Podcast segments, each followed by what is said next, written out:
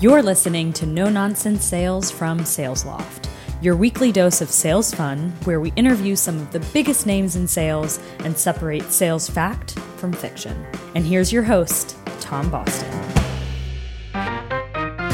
Well, here we go again. Season two of No Nonsense Sales. I mean, it's my favourite B2B sales podcast, and hopefully you like it as well. I better reintroduce myself for new listeners and, of course, for the old listeners too. Hello, old listeners. Thanks for coming back. Good to see you. My name is Tom. I'm the brand awareness manager at SalesLoft, and I'm on a mission to make sales fun. Now, as the title would suggest, this podcast is a no nonsense approach to sales. So, no sales buzzwords, no sales cliches, and no sales jargon. So, if you catch me talking about giving a high level overview or circling back, touching base, reaching out, or using words like game changing, tell me off. Set me straight. This is a no nonsense sales podcast. But of course, spoiler alert, there is some occasional nonsense, often from me. Let's start with what's changed from season one. Not much, to be honest, episodes are still 15 minutes long, short and sweet. The guests are still amazing. And yes, the host is still me, but you know, two out of three ain't bad. This season, we're looking at sales facts and fictions. I'll present my guests every week with a common sales myth, and we will set out to debunk or maybe even prove it to be true or false. There are a lot of myths out there, so make sure you subscribe so you don't miss upcoming episodes, including some big names. So big, I don't even have time to fit them into this intro. Let's start though by talking about AI because it's a hot topic. I don't know if you've noticed, but a lot of people seem to be mentioning AI at the moment. It's the inescapable beast that some might say is here to steal all of our jobs. Others say it's the future, some say it's the future of sales.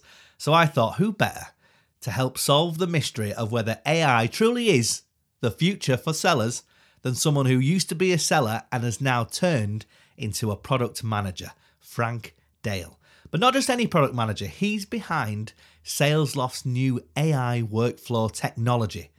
My first question to him, though, before we delve into it, was what are the similarities between working in product and working in sales? And I had to find out is he still using those key sales skills to this day?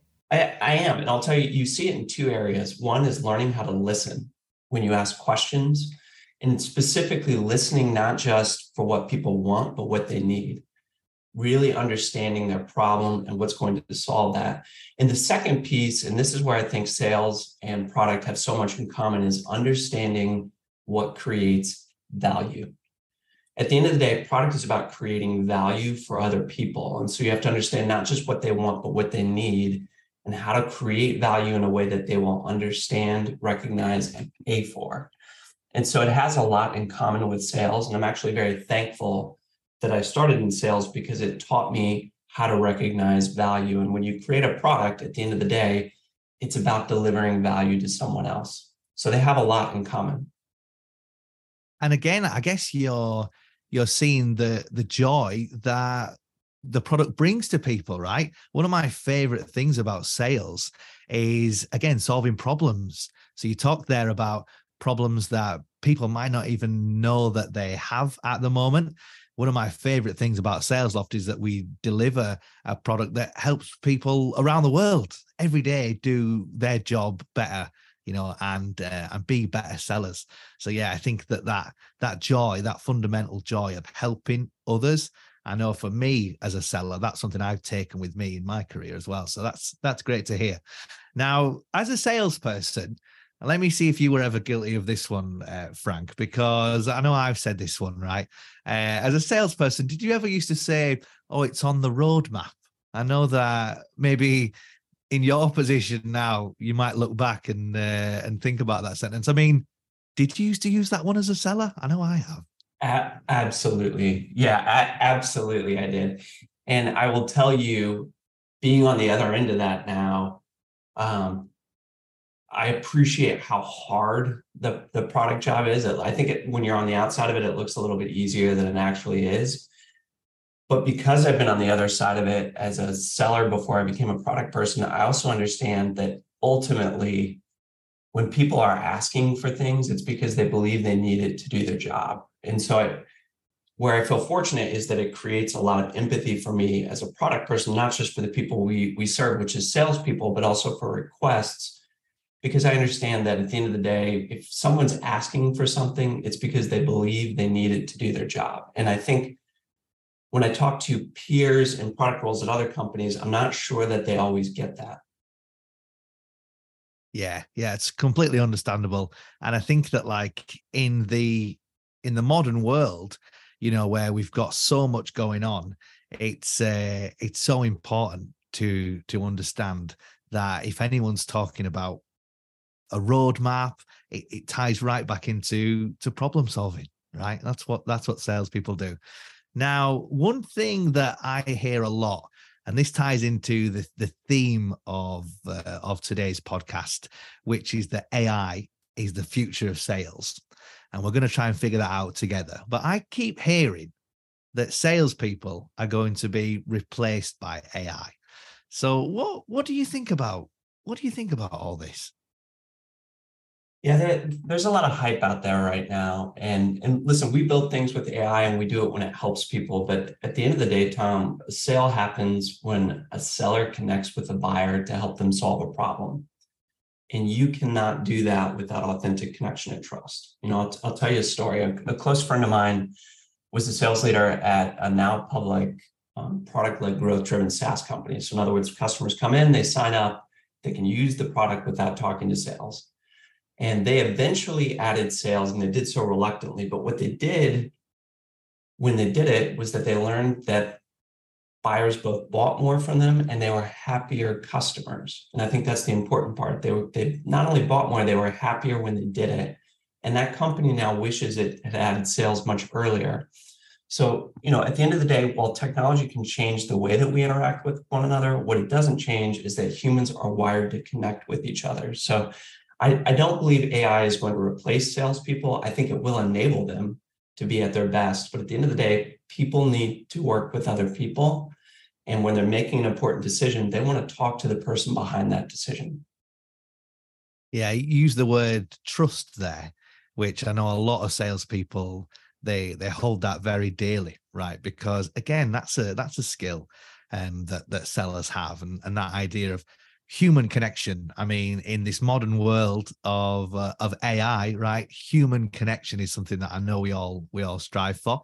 Now, you you touched on it a little bit there, Frank, but I'd love to love to hear your your opinions because I think this is so relevant at the moment, especially with all of our recent announcements. We've recently introduced Salesloft Rhythm, and I know that you were fundamental in in getting that uh, off the ground. Can you, for our listeners, tell us a little bit more about it and why it's so important?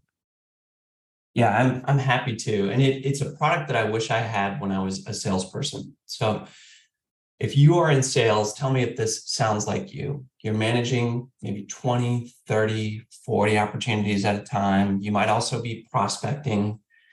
And each one of those opportunities is like a mini project like the reality is, if you're good at sales, you have to be good at three things you're an empathy professional, you're a consultant, and unfortunately, you're also kind of a project manager. And it turns out most people don't like doing all three of those things at the same time. And they may or may not be great at all three of those things. It's what makes sales so tough.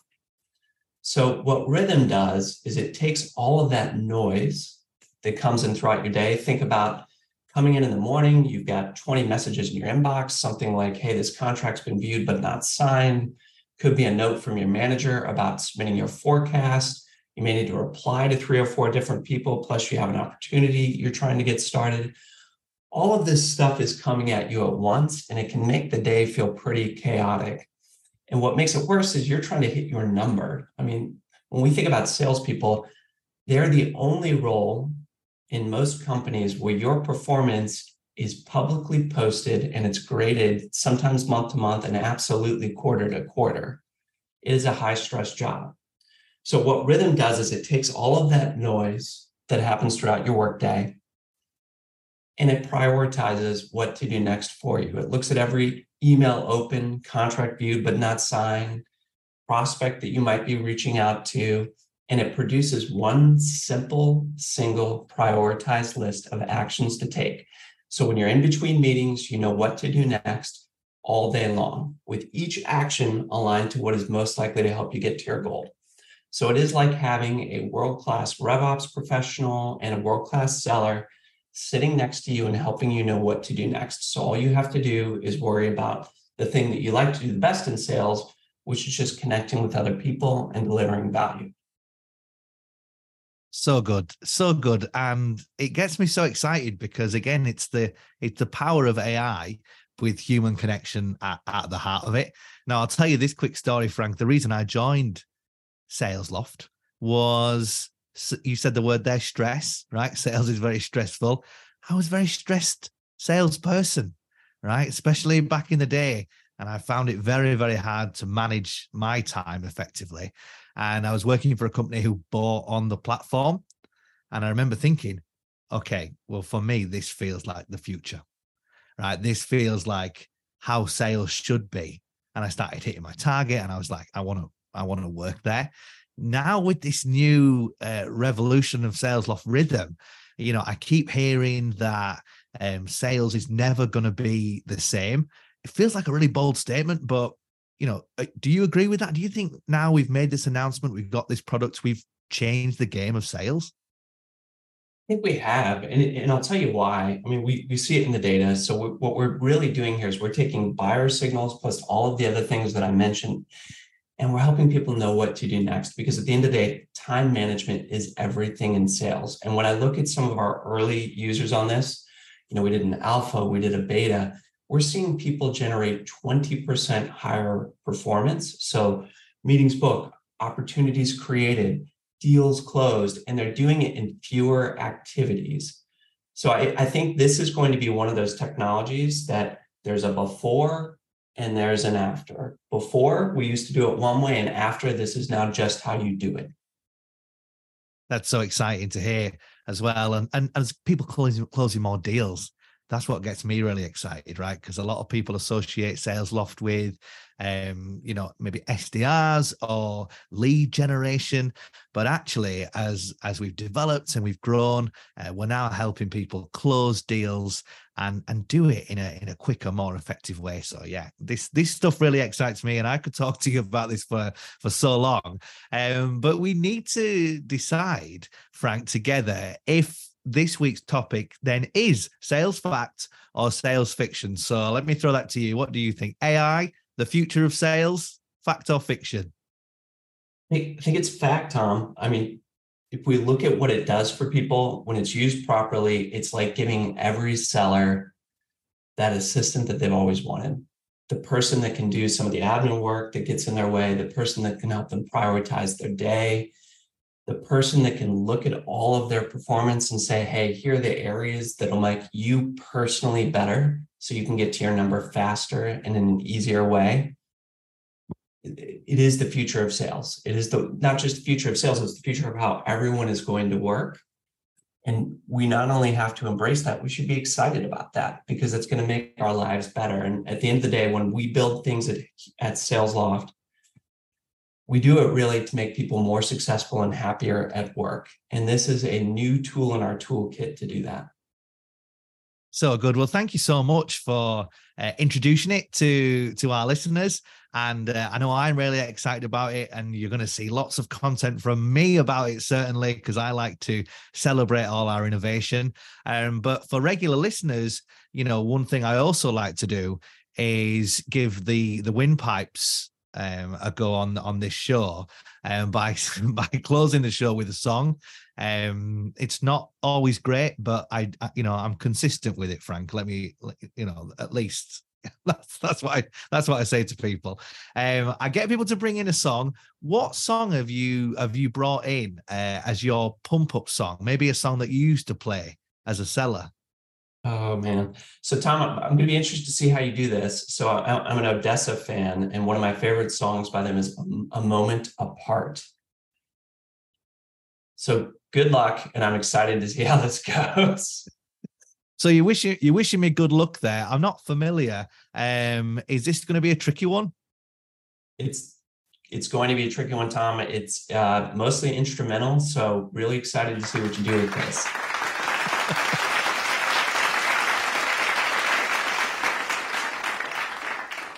Give me one moment in time when I'm racing with destiny. Then, in that one moment of time, I will feel. I will what? What is it? ODESZA?